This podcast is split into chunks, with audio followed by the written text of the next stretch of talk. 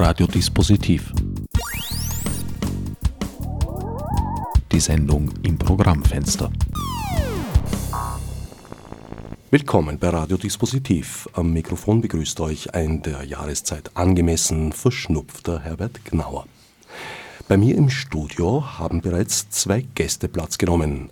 Leo Hemetsberger, praktischer Philosoph, man könnte auch sagen niedergelassener Philosoph mit eigener Praxis, und Christoph Überhuber, Computerwissenschaftler, angewandter Mathematiker vom Institut für Analysis and Scientific Computing der T U Wien und Kurator der Wiener Wunderkammer zweitausendfünfzehn.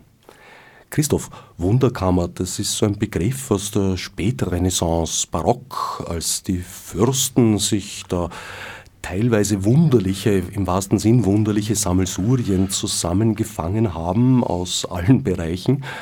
Aber auf der anderen Seite ist es auch so der, der Beginn unserer mo- modernen Museen, wenn man mal antike Vorbilder von Sammlungen beiseite lässt. Stimmt. Das war für mich also das entscheidende Erlebnis, die wiedereröffnete Wunderkammer im Kunsthistorischen Museum. Die hat mich also einerseits schwer begeistert, also von der Qualität der dort ausgestellten äh, Objekte. Auf der anderen Seite aber ist mir etwas abgegangen, und zwar die Wissenschaft. Und das war die Motivation für mich, zu versuchen, in die, in die Gegenwart äh, dieses Konzept äh, hereinzuholen, und zwar aktuelle Wissenschaft und zeitgenössische Kunst miteinander zu verbinden und äh, in einer Schau, in einer Zusammenschau äh, zu zeigen und den Leuten irgendwie Assoziationen sozusagen abzuverlangen und äh, dieses Wunderkammerprinzip quasi wieder, wieder zum Leben zu erwecken. Leo, dieses Zwischenfeld zwischen Wissenschaft und Kunst, ist das nicht eigentlich eh das, wie soll ich sagen, natürliche Habitat der Philosophen und Philosophinnen? Auch das stimmt, lieber Herbert. Du legst mir sozusagen meine Antwort schon vor. Die Philosophie ist immer dort, wo es über das Fachspezifische, Reduktionistische hinausgeht, wo Rahmenbedingungen hinterfragt werden, wo sozusagen äh, Brücken gebaut werden, Interdisziplinarität ihren Platz hat, und vor allem auch im Bereich der Kunst und der zeitgenössischen Kunst äh, hat die Philosophie, das heißt die Reflexion des künstlerisch Dargestellten, seinen ganz, ganz wichtigen Platz. Dem wird im Rahmen der Wiener Wunderkammer, nehme ich mal an, breiter Raum gegeben.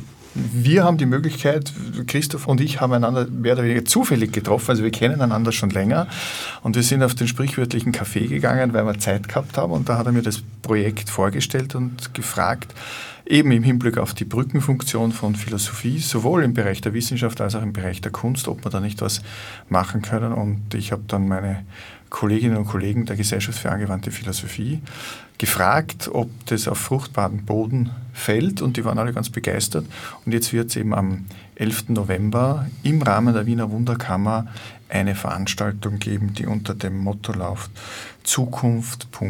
Macht. Sprachlos. Fragezeichen. So heißt das. Mit euch haben wir also praktisch tatsächlich die beiden Erfinder der Wiener Wunderkammer zweitausendfünfzehn dingfest gemacht. Der, der Wiener Wunderkammer zweitausendfünfzehn, ja. Es hat aber schon voriges Jahr eine, eine Wunderkammer zweitausendvierzehn äh, gegeben. Das war sozusagen die Generalprobe für heuer. Und äh, in diesem Jahr ist äh, speziell noch etwas dazugekommen, die äh, zweihundert-Jahr-Feier der Technischen Universität. Und da hat es also die Möglichkeit, oder hätte es die Möglichkeit gegeben, in die Vergangenheit äh, zu schauen oder in die Zukunft. Und ich habe mich also äh, entschlossen, die, die Zukunft zu wählen. Und äh, das, äh, das Motto äh, der heurigen Wunderkammer ist What's Next? Äh, also wir schauen in die Zukunft. Und äh, das habe ich auch dem, dem Leo also angeboten, dieses, äh, dieses Zukunftsthema. Und äh, wir waren also sofort äh, beide begeistert davon. Vielleicht geben wir an dieser Stelle gleich mal äh, das Website bekannt, wo sich interessierte HörerInnen sofort mit Details versorgen können. Das ist w w w Punkt wunderkammer zweitausendfünfzehn Punkt a t. ihr habt, habe ich eben jenem Website entnommen, eine Einladung geschickt, die sehr offen gehalten ist, sowohl an Wissenschaftler, Wissenschaftlerinnen als auch Künstler, Künstlerinnen aller Sparten, Genres und sonstigen Gegebenheiten. Stimmt. Es hat eine, eine offene, einen offenen Wettbewerb sozusagen gegeben, wer sich teilen, wer teilnehmen möchte. Und wir haben also an die hundert Einreichungen bekommen, die dann von einer durchaus namhaften Jury auf ungefähr dreißig Beiträge reduziert wurden.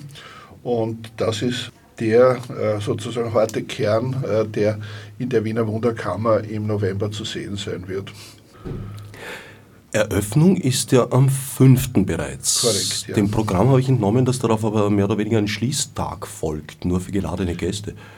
Das hat damit zu tun, dass anlässlich dieser zweihundert-Jahr-Feiern eine, eine spezielle Festveranstaltung am Freitag, den, den sechsten November, stattfinden wird und das Rektorat gebeten hat, die Wunderkammer also da speziell für die, für die Festgäste sozusagen zu reservieren. Den ganzen Tag gleich. Normalerweise schleust man die, die Festivitätsgäste, die Promis, doch einfach mal so in einer Stunde durch aus. Zuerst kommen die Journalisten, dann kommen die Festgäste und dann das anständige Publikum. Ja, das hat damit zu tun, dass diese, diese ganzen Festivitäten vom, von Mittag bis, bis zum Abend sich hinziehen werden. Also es werden natürlich verschiedene Gäste erwartet, manche zum Mittag, manche am Abend, manche dazwischen, also eine komplette Reservierung äh, war angebracht in dem Fall. Also wer Lust und Zeit hat, sich ordentlich zu wundern, fünften, siebten, achten, neunten, zehnten, elften November in der T U Wien im Prechtl-Saal. Ist das der einzige Veranstaltungsort? Nein, da gibt es schon mehr. Äh, also für, die, für diese Wiener Wunderkammer ist es der, der Hauptsaal.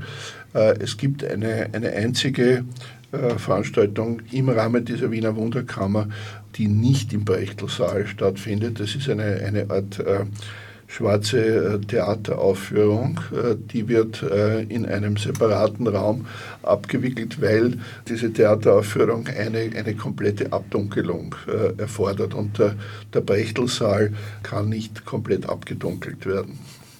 Im Prechtl-Saal wird es also sowohl eine Ausstellung geben, eine ständige, als auch Events, Vorträge, alles Mögliche. Das, das Entscheidende wird sein, dass die Aussteller persönlich anwesend sind. Das war im vergangenen Jahr, also bei der Wunderkammer zweitausendvierzehn, ein absoluter Höhepunkt. Die Leute, mit denen ich äh, nachträglich über die Wunderkammer äh, sprechen konnte, haben mir alle versichert, das ist etwas, was sie sonst nie erlebt haben, nämlich äh, die Möglichkeit, mit Künstlern, Wissenschaftlern äh, sprechen zu können, äh, die zu befragen über ihre, äh, über Exponate, über ihre Einstellung, über ihre Arbeit. Äh, das war ein, ein absoluter äh, Hit, muss man sagen. Und äh, das wird auch heuer ganz sicher wieder ein, ein absoluter Höhepunkt sein, diese Möglichkeit wahrzunehmen. Was darf man da erwarten an Ausstellungsobjekten? Das reicht äh, von äh, ziemlich abstrakten äh, Kunstwerken, die also zum Beispiel das, das Verstreichen der Zeit äh, symbolisieren, äh, anlässlich dieses Mottos What's Next? Äh, das geht bis hin zu äh, hochwissenschaftlichen äh, Arbeiten, die sich zum Beispiel mit aktuellen äh, nanotechnologischen Modellen und äh, Sensoren beschäftigen. Also wir haben eine, eine absolut äh, breite äh, Palette von, von Angeboten. Also wird für alle etwas dabei sein. Also auch äh, dieser berühmte äh, simulierte Fallschirmsprung zum Beispiel, der schon heuer zu sehen war, wird auch wieder im Rahmen der Wunderkammer zu sehen sein. Im Prechtl-Saal. Im Prechtl-Saal. Ein Vergnügen, das ich nur empfehlen kann. Ich habe es bereits genossen. Allerdings im Sommer, da war der, der Durchflug durch die Nebelschichten recht angenehm kühl.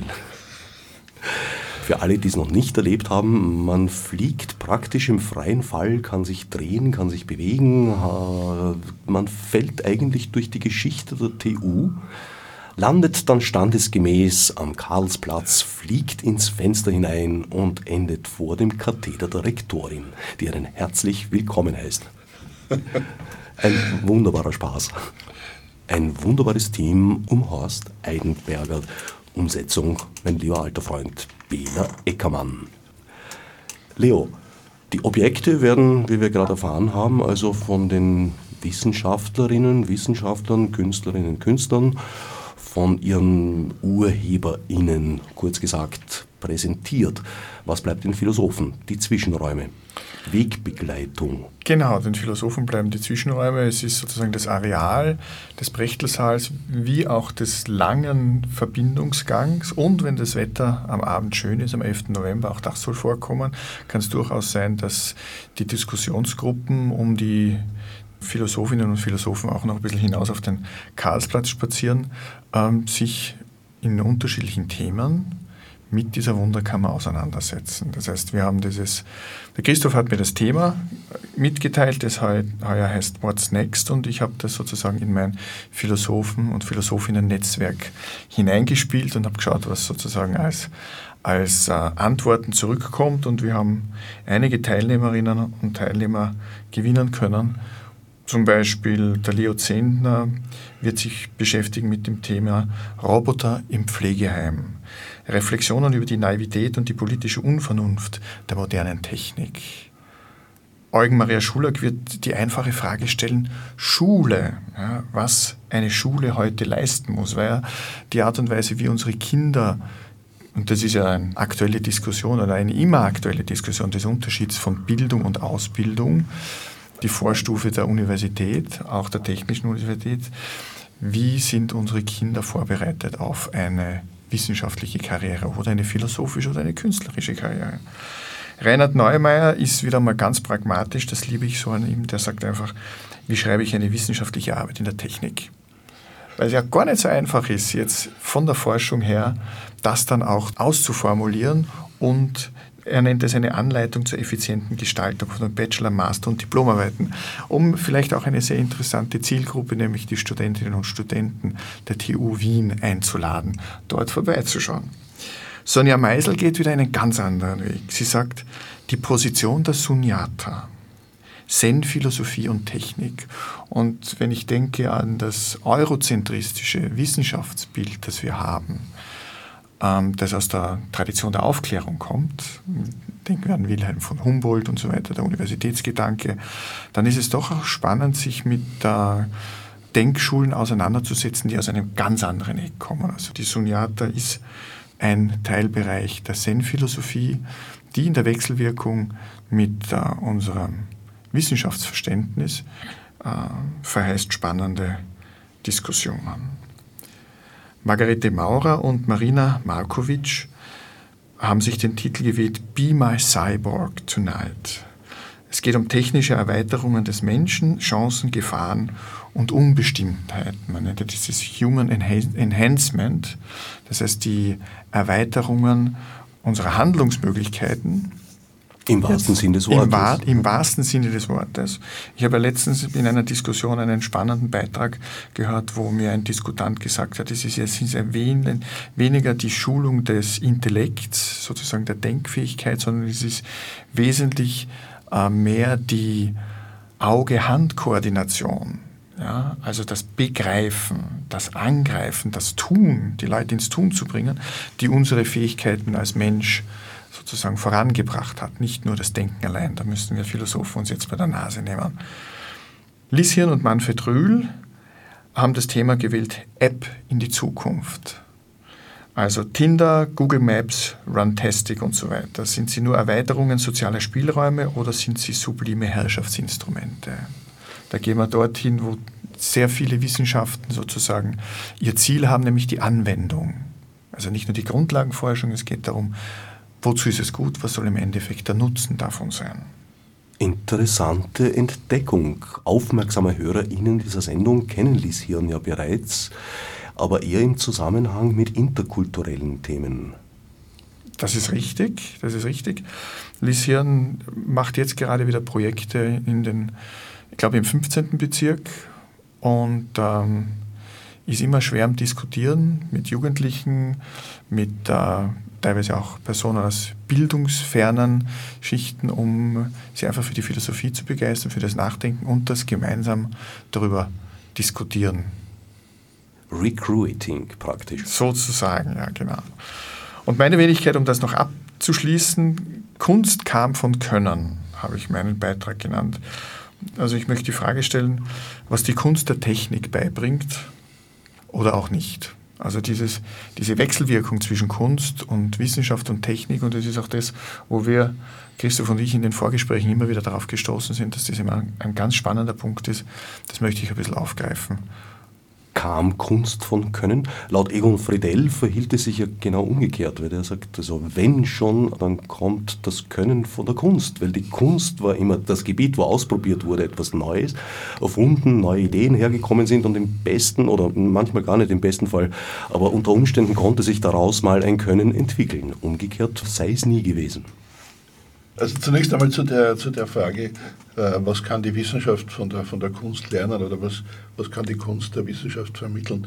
Ich denke mal, ein ganz wesentlicher Punkt besteht darin, dass die Kunst der Wissenschaft vermitteln kann, dass sich Qualität nicht quantifizieren lässt. Äh, das ist im, im Moment also in der Wissenschaft ein, ein so großes Thema.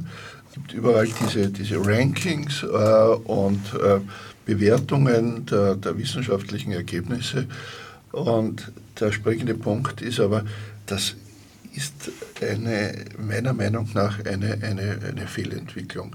Äh, es geht äh, eher darum, äh, wirklich diese Freiheit äh, von solchen, solchen Bewertungen wieder einzuführen. Äh, Im Moment äh, ist also die klassische Situation äh, so, dass die, äh, die Institute und die, die Universitäten äh, besonders darauf achten, dass sie in, in diversen Rankings äh, möglichst gut abschneiden. Aber das widerspricht irgendwo der, der Freiheit der, der Wissenschaft.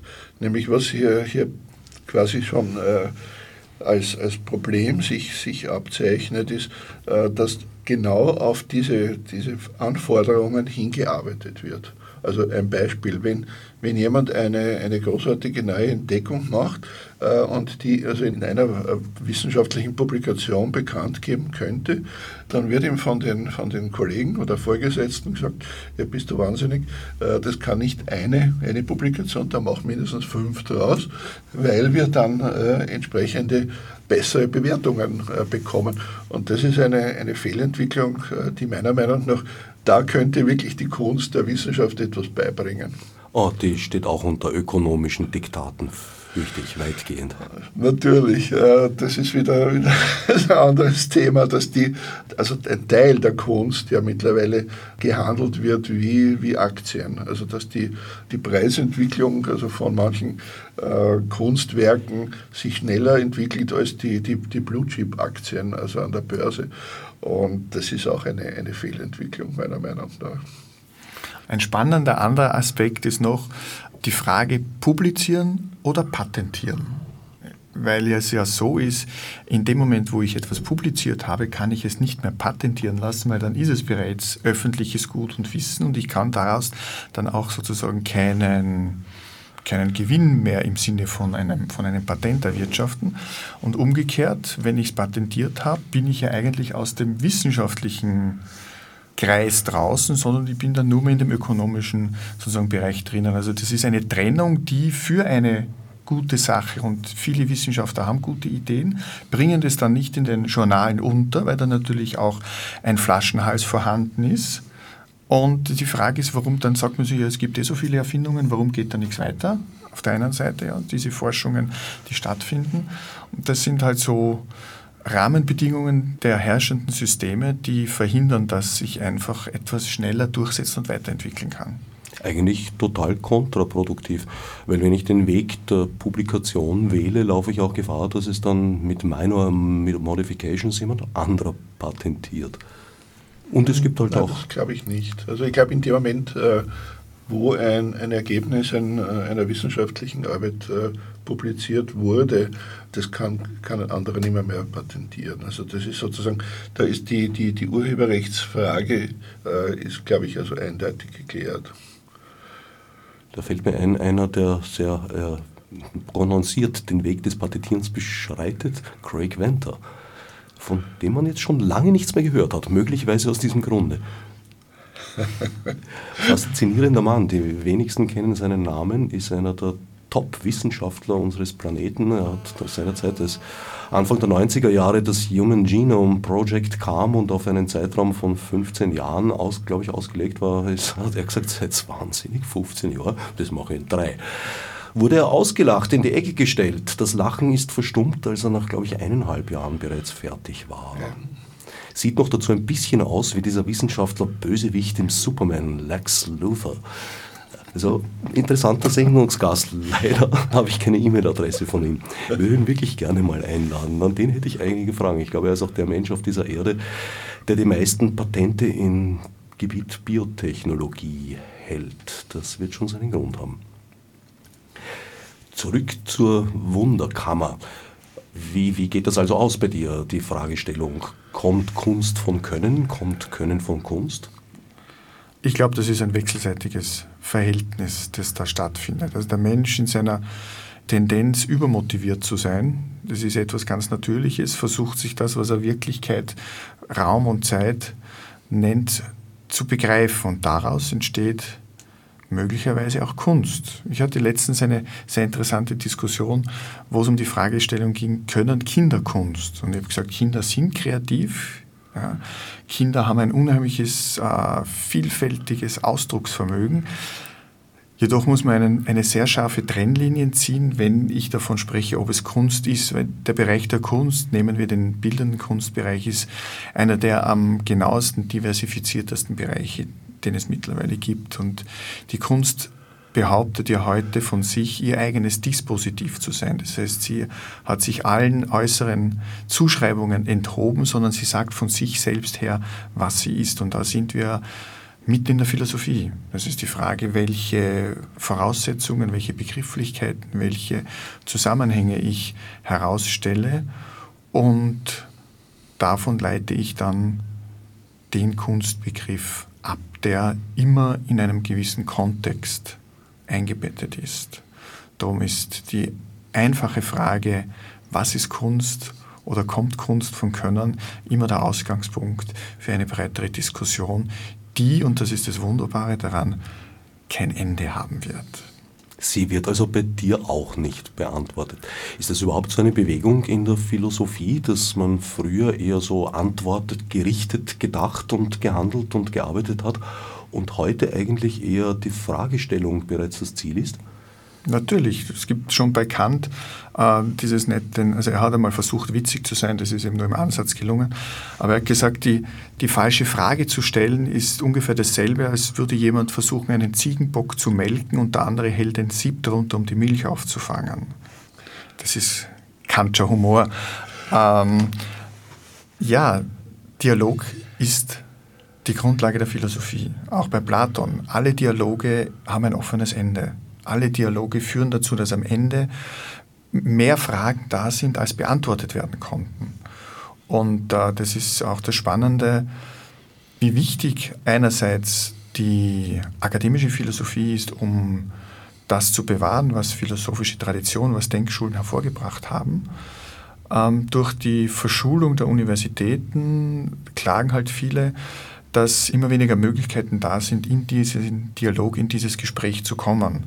Und das machen wir in den Veranstaltungen der Gesellschaft für angewandte Philosophie, dass wir eben Gesprächsrunden, ob das in der Nacht der Philosophie, wo wir bei dir schon einmal zu Gast waren, mit der Lis Hirn darüber gesprochen haben, oder eben jetzt auch bei der Wiener Wunderkammer ähm, stattfindet, dass wir uns zusammensetzen mit allen Interessierten, ein Thema vorgeben, anbieten, ein Thema vorschlagen, uns mit den Wissenschaftlern und Künstlerinnen und Künstlern, die dort vor Ort sind, austauschen und dass daraus ein Dialog, ein mehrdimensionales Gespräch, ein Zugang zu den ausgestellten Arbeiten stattfindet.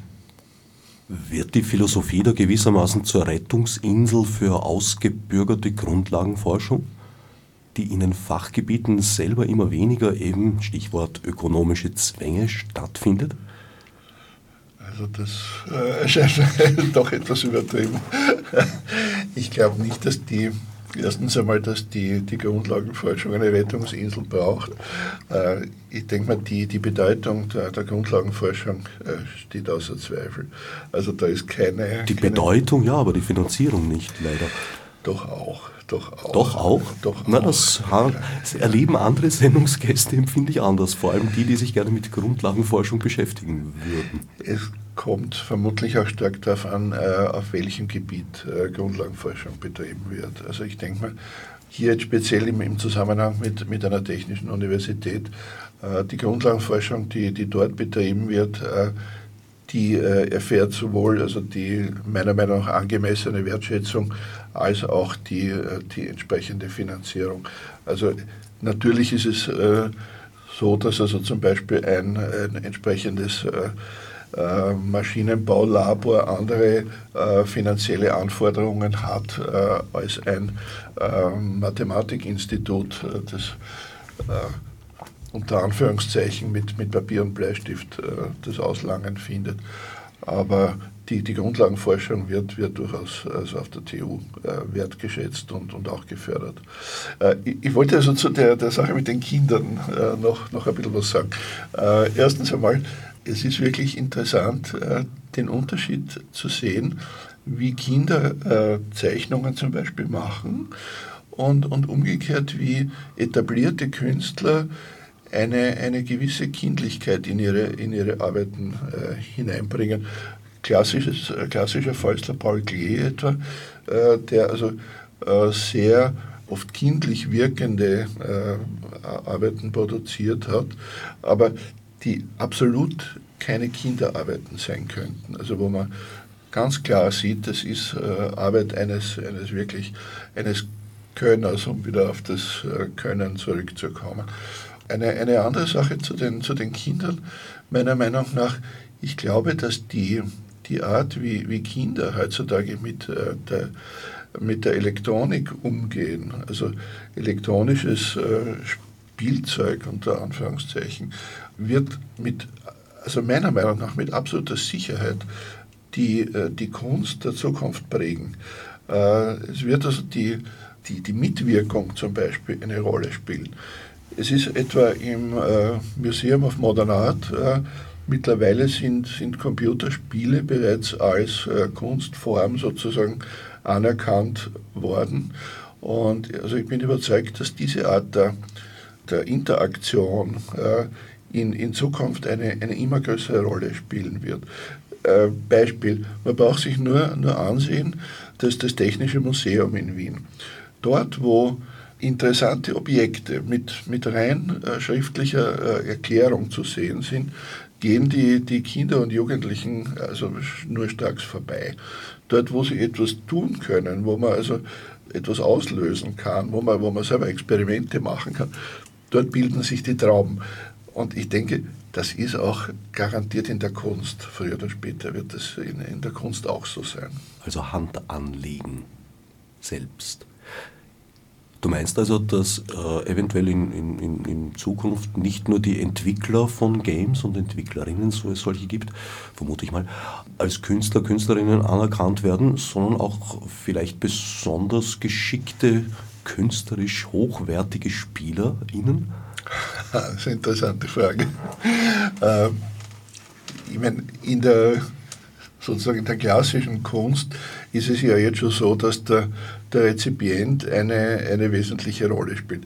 Das heißt, äh, es, es gibt dieses klassische Dreieck, ne? den, den Künstler, das, das Kunstwerk und, und den Rezipienten, der sozusagen seine, seine eigene äh, Interpretation mit einbringt und damit quasi dieses, äh, dieses Dreieck äh, vervollständigt.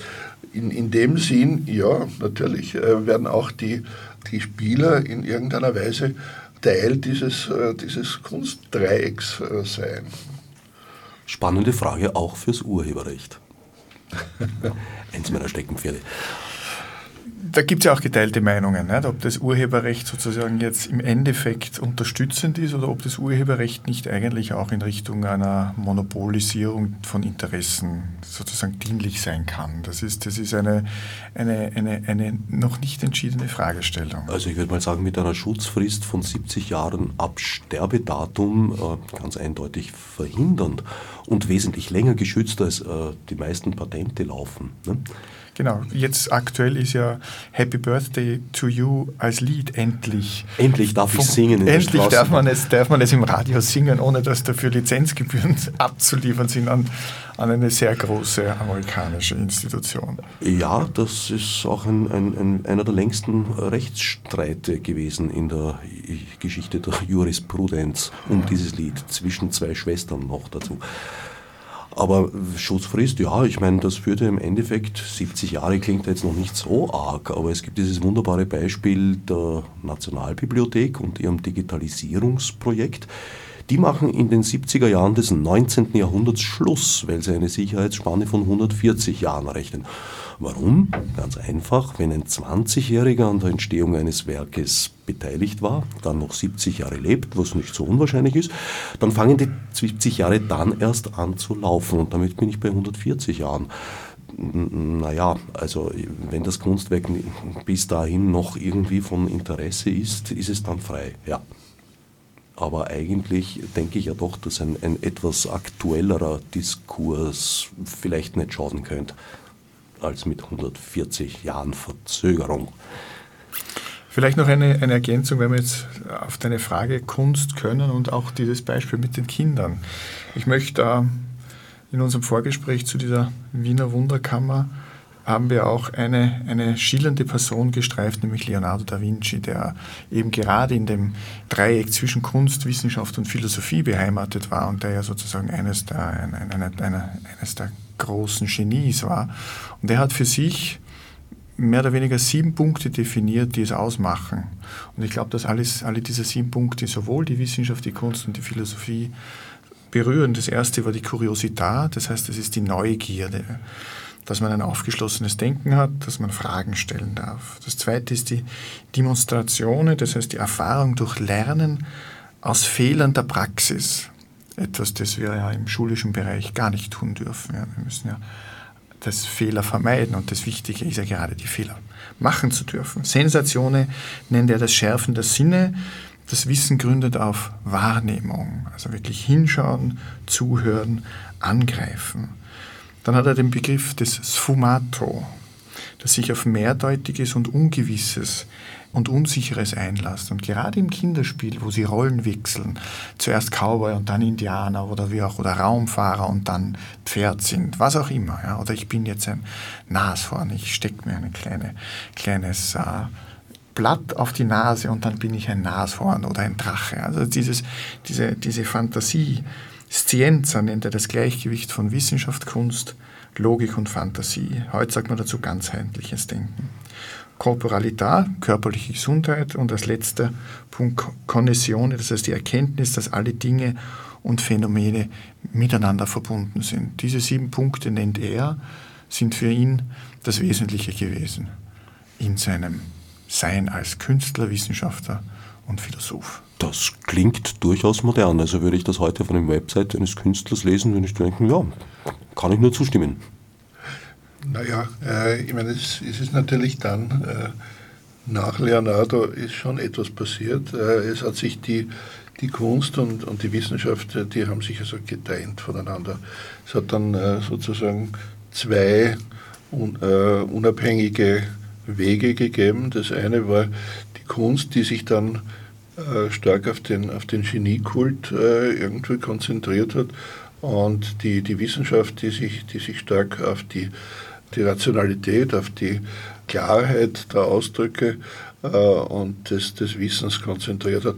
Äh, und ein, ein Problem, diese, diese Bereiche wieder, wieder einander anzunähern, besteht sicher darin, äh, dass die, die zeitgenössische Wissenschaft äh, sich derart spezialisiert hat, dass also an einer Universität zum Beispiel also zwei Kollegen, die also benachbarte Zimmer haben, oft kaum mehr im, imstande sind, also wirklich genau zu verstehen, was der Kollege im Nachbarzimmer macht. So spezialisiert ist das, äh, ist das Forschen mittlerweile. Äh, und da eine, eine Brücke zu schlagen, wird also eine, eine große Herausforderung sein.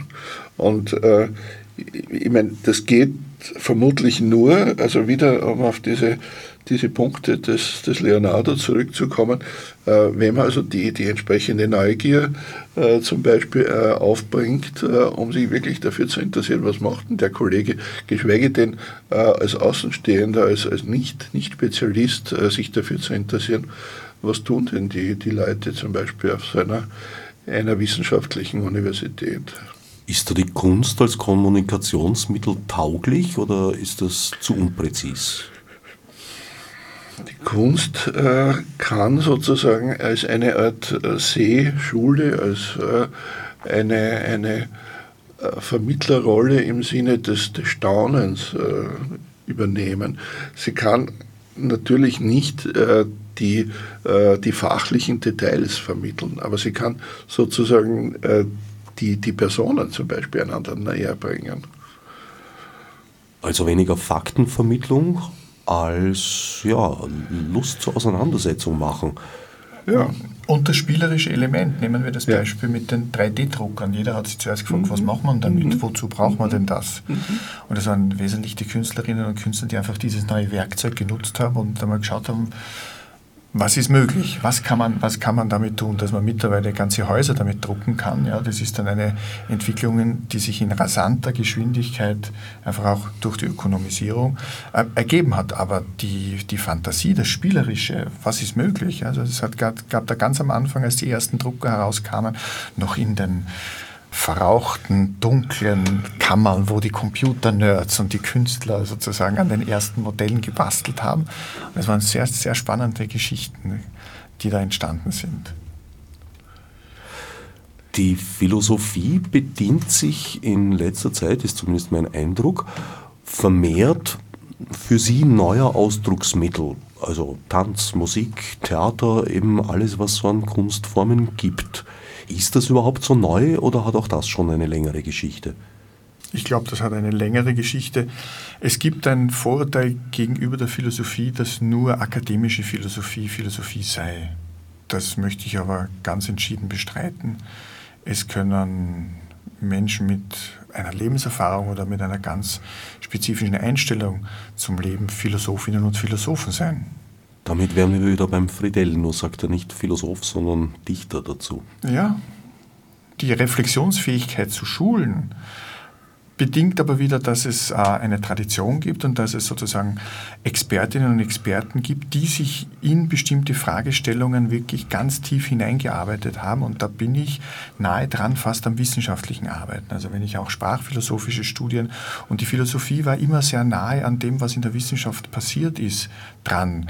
Nehmen wir das einfache Beispiel oder das traditionelle Beispiel der Farbenlehre zwischen Newton einerseits, Goethe andererseits, Hegel hat sich dazu geäußert, also da gab es einen ganz, ganz äh, engen Austausch, die Linnésche Binome, Nomenklatur, das heißt der Pflanzenbeschreibungen, war auch in der, in der, in der philosophischen Reflexion ein ganz, ganz wichtiger Punkt im neunzehnten Jahrhundert. Was ist jetzt, was ist jetzt sinnvoll? Das heißt, Philosophie ist in der Regel sehr nahe dran, wenn es darum geht, Rahmenbedingungen, wenn ich jetzt wieder zur Wissenschaft zurückkomme, äh, Rahmenbedingungen des, des, des wissenschaftlichen Arbeiten oder des wissenschaftlichen Denkens einzubetten. Ja, in ein entweder systematischen oder eben auch nicht systematisches Herangehen. Beides ist, beides ist möglich.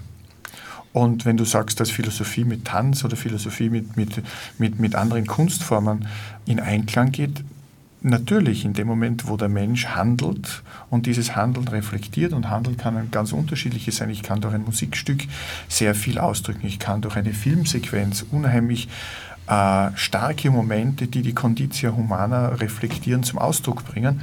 Das sind auch philosophische Herangehensweisen. Philosophen sind die Generalisten. Insofern haben sie überall auch mit ihren Platz. Wird dem Text als Ausdrucksmittel konkreter Gedanken langsam der Rang abgelaufen? Langsam, äh, Platon schreibt im siebten Brief äh, schon, dass Tragische am Text ist, dass er tot ist, weil der Text nicht der Dialog ist. Der Autor kann nur in der Form der Schriftzeichen zum Ausdruck bringen, was er sagen möchte, und der Rezipient hat seine Freiheit, das zu interpretieren, was er liest. Also insofern arbeiten wir immer mit einem sehr beschränkten Instrumentarium, wenn wir sprachlich an Fragestellungen herangehen. Das ist zwar ein zentrales Metier der Philosophie, aber in dem Moment, wo es um die Auseinandersetzung mit Wissenschaft und Kunst geht, ist es ja eben gerade spannend, darüber hinaus zu sehen. Der Text mag tot sein, jedenfalls solange ihn keiner liest. Mancher Text mag auch tot bleiben, wenn er gelesen wird. Aber an sich spielt sich das Leben ja dann im, im Kopf des Betrachters, der Betrachterin ab. Natürlich. Äh, ich, ich, mein, äh, ich möchte noch einmal die, die, äh, die Wunderkammer ins Spiel bringen. Äh, meiner Meinung nach die, die größte Wunderkammer der, der Gegenwart ist das Internet. Äh, wir haben hier also eine, eine Fülle der, der verschiedensten äh, Informationen, der verschiedensten Texte, der verschiedensten äh, Bilder, der verschiedensten äh, Filmsequenzen, und äh, der entscheidende Punkt ist wirklich, was macht man damit? Äh, und da kommt sicher auch wieder die, die Philosophie ins Spiel, nämlich äh, es, es nützt diese, diese, diese ganze Fülle nichts, äh, wenn nicht ein, ein äh, reflektierter Umgang äh, damit stattfindet.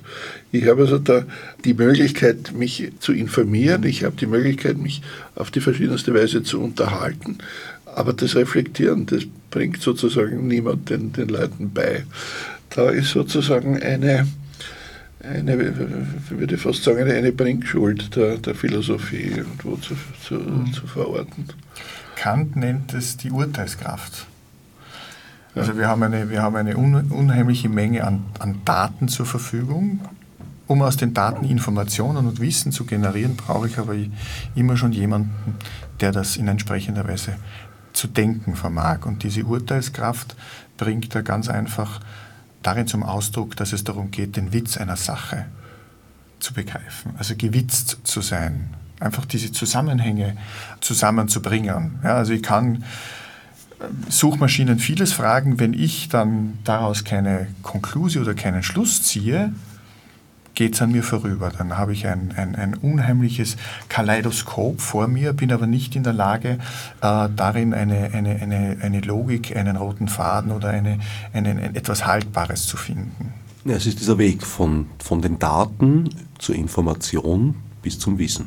Und man soll sich vielleicht nicht auf die, die vorgeschlagenen Algorithmen verlassen, sondern man soll neugierig bleiben und quersuchen. Der angewandte Mathematiker und Computerwissenschaftler nickt heftig. Ja, natürlich. Äh, weil äh, ich finde, diese im Moment laufenden Diskussionen um, um Industrie vier Punkt null, die haben ja sehr viel mit, mit Vernetzung äh, zu tun. Äh, also es geht einerseits um die Vernetzung der, der Geräte, der, der Roboter, der, der Produktionsstätten einerseits, aber das wird nicht ohne die, die Vernetzung der, der Menschen funktionieren.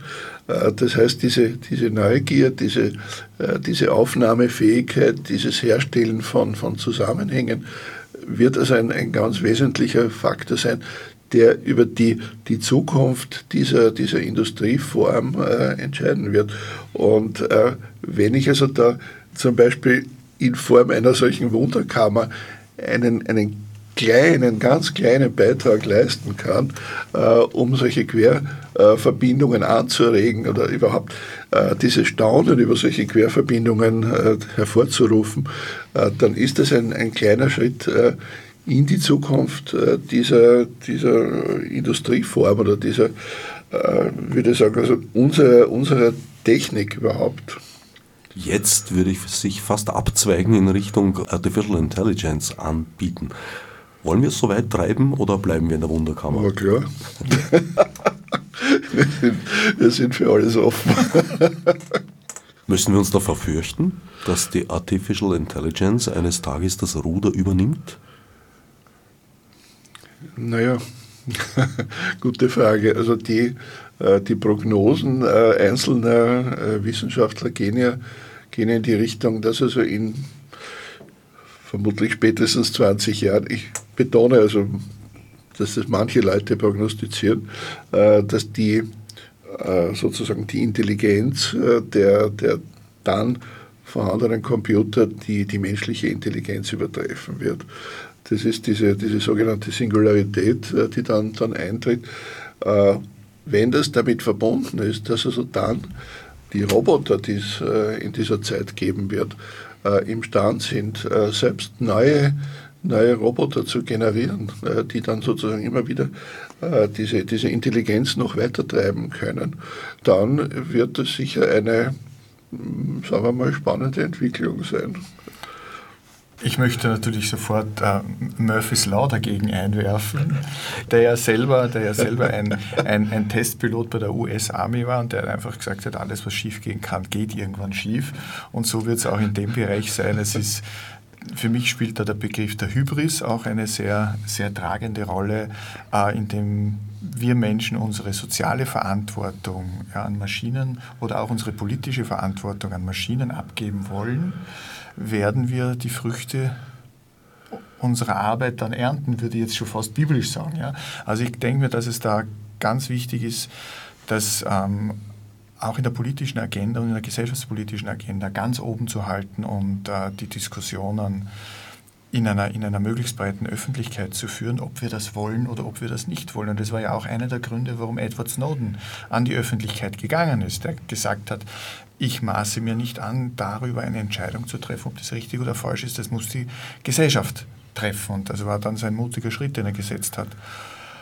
Und was äh, das Delegieren unliebsamer Arbeiten an Maschinen betrifft, dann werden wir sicherlich noch ganz wunderbare Entwicklungen in den nächsten Jahren erleben. Also ich möchte nicht da äh, in dem plakativen Gegensatz von Dystopie und Utopie hin und her pendeln. Ich denke mal, man muss von Fall zu Fall darüber sprechen und diskutieren, ob wir das haben wollen oder nicht. Das denke ich auch. Wer Maschinen sät, wird Sturm ernten. Zum Teil. Es ist ja spannend, was, was, was, die, was die Fantasie, nämlich die Kunst, auch wenn es jetzt Hollywood-Drehbücher sind oder also Science-Fiction da an, an Szenarien schon hervorgebracht hat. Nicht? Man wirft ja, man wirft ja Aldous Huxley mittlerweile vor, dass er eine Gebrauchsanweisung geschrieben hat. Ja, das mag zu einem Teil stimmen. Also jedenfalls ist das, was er da so, so imaginiert hat, zum Großteil eingetreten. In einem irrt er allerdings, weil das die Menschen das freiwillig annehmen, das konnte er sich bei aller Fantasie nicht vorstellen. Deswegen führt er die Droge ein. Bei Orwell ist es die Zwangsgesellschaft, aber gut, bei dem ist es ein bisschen anders, weil der geht sowieso von der aus. Aber die Freiwilligkeit, die konnten sie sich alle beide nicht wirklich vorstellen. Das ja. sollte uns zu denken geben. Wenn wir das nächste Mal unsere Gesundheits-App anwerfen und das Armband anlegen, das die Daten zu Google, Apple, Microsoft und allen anderen Lieben im großen Kreise weiterleitet. Spannendes äh, Thema. Also ich Ich denke zum Beispiel, äh, es gibt im Moment in, in den U S A und in Europa zwei, zwei große Forschungsvorhaben, äh, das menschliche Gehirn äh, zu simulieren. Und also meine persönliche Meinung dazu ist, äh, dass hier die, äh, die zuständigen äh, Wissenschaftler, ich, ich sage es jetzt also etwas böse, äh, nicht sonderlich fantasievoll äh, äh, vorgehen. Nämlich dieses äh, exakt eins zu eins Nachbauen der Gehirnzellen wird meiner Meinung nach nicht zu einer, äh, weder zu einem, einem Verständnis äh, des, des menschlichen Denkens noch äh, zu einer, äh, einer neuen Form künstlicher Intelligenz beitragen. Für mich also das, das klassische Beispiel ist, äh, sind die, die in der, in der Geschichte die äh, Versuche, äh, das, das Fliegen dem, dem Menschen äh, sozusagen zu ermöglichen. Und die, die ersten Versuche waren einfach die, die Vögel zu, zu imitieren, also mit, mit äh, flatternden äh, Flügeln. Und das jetzige Prinzip, äh, das also in jedem äh, Flugzeug realisiert hat mit, mit dem Vogelflug, also äh, so gut wie nichts mehr zu tun. Also wenn man jetzt äh, von, den, von den Strömungsgesetzen äh, absieht, die also sozusagen den, den, den Auftrieb überhaupt ermöglichen, äh, sondern das ist ein, ein ganz anderes Prinzip. Und äh, ähnlich ist es in der, in der künstlichen Intelligenz. Also zum Beispiel äh, ein, ein Schachcomputer, der den, äh, den Weltmeister schlagen kann, funktioniert mit Sicherheit ganz anders als äh, die Vorgänge im, im Gehirn äh, dieses, äh, dieses Weltmeisterschachspielers. Äh, Und äh, also ich denke mal, die, äh, die Zukunft äh, dieser, dieser Entwicklung der, der künstlichen Intelligenz wird nicht in einer Nachahmung, sondern wird, äh, wird neue Wege äh, gehen. Und dort wird es also äh, besonders spannend werden. Zufälligerweise habe ich vor einigen Tagen mit einem Schachspieler genau darüber gesprochen und er hat gemeint, dass äh, der Computer das Schachspiel ganz enorm verändert hätte, weil man heute also auf, auf Turnierebene überhaupt nicht mehr mitspielen kann, nicht mal als Sparringpartner, wenn man nicht, ich weiß nicht wie viele hundert Partieformen, zumindest die ersten dreißig bis vierzig ja. Züge auswendig kann und der Computer als Trainingsmittel völlig unerlässlich geworden ist ja. und ja. es auch den Spielstil verändert hat. Und es nicht darum geht, so wie es die Computer können, halt viele tausend Züge vorauszuberechnen in Wahrscheinlichkeiten, sondern dass gute Schachspieler sehr stark in Mustern denken und in intuitiven Verknüpfungen. Und wie man das in der A I macht, das würde ich mich, das würde mich dann schon interessieren. Das man, hat er gemeint, würde eben zurückgehen. Ja, Dieses, ja. Äh, diese geniale Einzelpersönlichkeit äh, mhm. weicht eher einem technokratischen Typ. Ja, traurige ja, da, Nachricht. Nein, nein, das, äh, Entschuldigung, da bin ich also wieder, wieder, äh, sorry, wieder bei der Wunderkammer. Ich meine, die, die hat ja auch ein, ein Ziel, nämlich genau dieses, äh, dieses Technokratische, dass man den Technikern äh, nachsagt, äh, das etwas zu korrigieren. Äh, und äh, die, äh, die, die Lust am, am Staunen und am Sehen und am, am Wahrnehmen in einer, in einer Weise zu fördern, die eben nicht dem, dem, dem Technokraten entspricht, dem, dem, dem klassischen Technokraten, sondern da einen, einen neuen Typus quasi hervorzubringen. Womit wir wieder bei der Bringschuld der Philosophie wären. Zwischen fünften und elften November wird eifrig gebracht in der Prechtl-Halle, T U Wien am Karlsplatz. Vor Ende der Sendung möchte ich noch einen Gedanken mal aufgreifen. Am, am Anfang oder so im ersten Drittel haben wir kurz gesprochen über diese Entscheidung zu publizieren oder zu patentieren. Wäre es da nicht eventuell am schlauesten, wenn man die Patentierung als gleichwertige Form der Publikation, die es ja irgendwo auch ist, anerkennt und also sagt, ob das jetzt im Journal erschienen ist oder äh, halt als Patent veröffentlicht wurde, ist egal für die wissenschaftliche Bewertung und vor allem für den Lebenslauf des derjenigen. Nicht, nicht im Sinne des, des derzeit üblichen äh, Peer-Reviewing-Systems. Äh, dort sind, äh, sind wissenschaftliche Arbeiten sozusagen gestaffelt äh, bewertet nach, der, äh, nach dem Rang des äh, Publikationsorgans und äh, Patente spielen äh, sozusagen dabei überhaupt keine Rolle. Natürlich, äh, wenn es darum geht, äh, die, die Kreativität einer, einer, einer Universität äh, zu beurteilen, dann wird das sicher auch eine, eine Rolle spielen, welche, welche Patente oder wie viele Patente oder wie wichtige Patente überhaupt äh, eine, eine Universität hervorgebracht hat. Also ich denke mal, also Widerspruch ist es nicht. Ja, aber wäre es nicht klug, das zusammenzuführen? Wie denn? Indem man im Ranking beide Formen als gleichberechtigt oder vielleicht auch hier wieder mit einem schlauen Algorithmus gepfeffert. Der ja, aber das sind wir wieder dort, was ich schon gesagt habe. Also was die Wissenschaft von der Kunst lernen kann, ist äh, diese, diese nicht äh, Quantifizierbarkeit der Qualität. Äh, ist nur ein, ein klassisches Beispiel. Ja. Äh, diese, diese Universitätsrankings äh, haben alle damit zu tun, äh, dass zum Beispiel äh, Nobelpreise als besonders äh, stark gepunktet äh, werden. Und äh, jetzt haben wir in, in Österreich wirklich international extrem anerkannte äh, und, und berühmte Musikuniversitäten. Da gibt es keine Nobelpreise.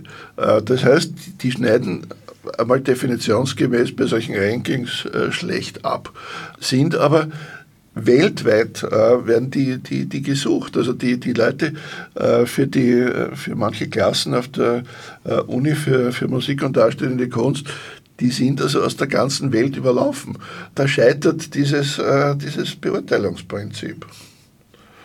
Und ich glaube, das ist ein ganz, ganz wichtiger Punkt, den du eben am Anfang angesprochen hast, also diese, dieses Verhältnis von Qualität und Quantität. Wir, wir driften sehr stark in die Richtung einer Überbürokratisierung und Administrierung, dann auch ein, ein vergleichbar machen im internationalen Vergleich, das äh, sowohl die Universitätsinstitute lähmt in dem, was sie tun können, als auch, wenn, ich, wenn wir sozusagen die Pervertierung des Kunstmarkts auf die wenigen äh, Verdächtigen, die da sozusagen sich an der, an der Spitze herumtreiben, wie Giacometti oder Richter und so weiter, die um unglaubliche Millionenbeträge gehandelt werden, die mit dem Real eigentlich nichts mehr zu tun haben, dass es ganz wichtig ist, dass wir da besonnen werden, philosophischer Begriff, Sophrosyne, und darüber nachdenken, was die Gefahren, was die Risiken und was sozusagen andere Zugangsweisen sind. Und ich denke mir, dass die Wunderkammer da eine gute Gelegenheit ist,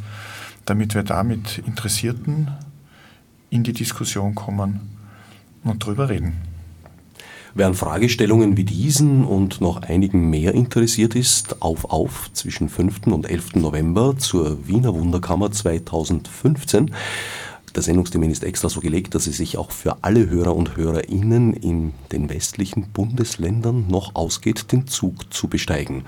Fürs Erste danke ich Christoph Überhuber und Leo Hemetsberger für den Besuch im Studio und wünsche gutes Gelingen. Dankeschön. Danke.